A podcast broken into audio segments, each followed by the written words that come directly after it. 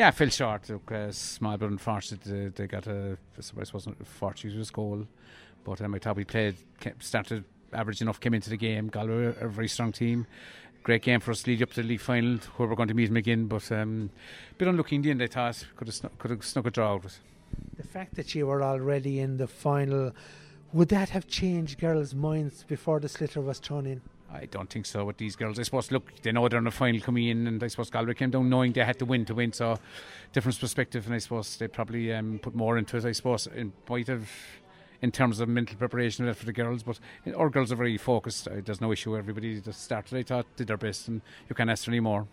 You were really struggling there, Ger, I suppose, in the opening uh, 20 odd minutes. Yeah, we did a poor start um, and we got the word in there. Uh, Liam got a word in there and we, we, settled down. Then we scored six points to two in our favour. We, we got a good turnaround and came back into it. And really, we were well on top until they got their goal. Yeah, when Emma Murphy got the goal there after 11 minutes, like he looked to be on the way. Yeah, we were well on top. Um, looked focused. They were good, doing everything right. Looked at a strong swirling wind there we probably should have had a, probably a few more opportunities to score. But Galway are a very good team. They're probably like Cork, Kilkenny, probably in the top three there for the last six or seven years. You can see the quality they have. And uh, I thought, look, we acted well after the goal as well, held it held it tight for a bit. But look, they, I thought they got a couple of um, frees there near the end, and look, this momentum was everything for them in the end. And I suppose the goal you conceded it was just one of those things ha- that happened, and you can only learn from it. Ah, you can learn from it. Yeah, look, unfortunately, it just look. I suppose you get blocked down. That, that happens. That we the Galway player came in and blocked it down, so it's unfortunate for us. I thought we were well in control at the time, but look, we'll learn from that. Molly learned from that.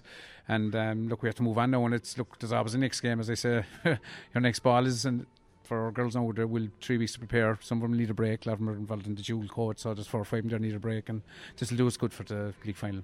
And you probably will have learned a lot about Galway today and learned a lot about yourselves as well, um, facing into that final now in three weeks' time. Yeah, we had met Galway you now since the league final last year when they beat us. So look, we've something to aim for. Um, we hadn't met him, I suppose, since, and you need to learn about him as well. A lot of girls hadn't played, a lot of our younger girls hadn't played against him, and they've been a strong physical challenge. They're very good hurlers. So, look, for us, it's uh, just preparing now, and look, we'll really focus now in the next two weeks and have a right cut off them. And of course, George, the focus on that day will be also about the championship. It'll probably be a bit of shadow boxing that day as well. Ah, no, final, I know it's shadow. You're right, I suppose, but um, look for us, it's a national final, and when you get to a final, it's all about winning.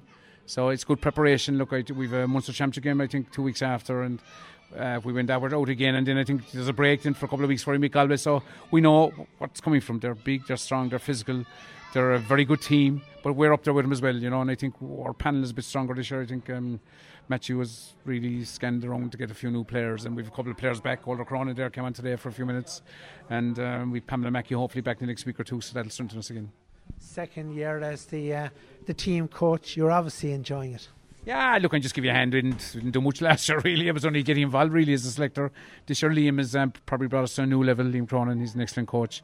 And everybody's involved. We're all doing a small bit. Um, uh, Matthew brought in Liam there. He's been huge experience uh, inter-county level, and I think the girls are enjoying it. And I think we're playing with more freedom and you know more instinct. And we just look going forward. I think for the Camogie, um, this, you can see the standard of hurling is improving. The standard is like Galway, Cork, Tip, Kilkenny, just Waterford are coming. So it it is they put so much into it. I didn't realise until I got involved myself. They put in put in much in as probably the men's in their county team and probably don't get this, the, the the media coverage for it. But in all fairness, this gang here they're they're so focused. No questions asked. They're there. Whatever you ask them to do, they'll do it. We've um, Matthew Twomey's is excellent. He's missing today. He's bereavement in his family, and um, he's been on the phone already there about the match. So that'll tell you that we're all fully focused now. And the league final's a great step leading up to the championship.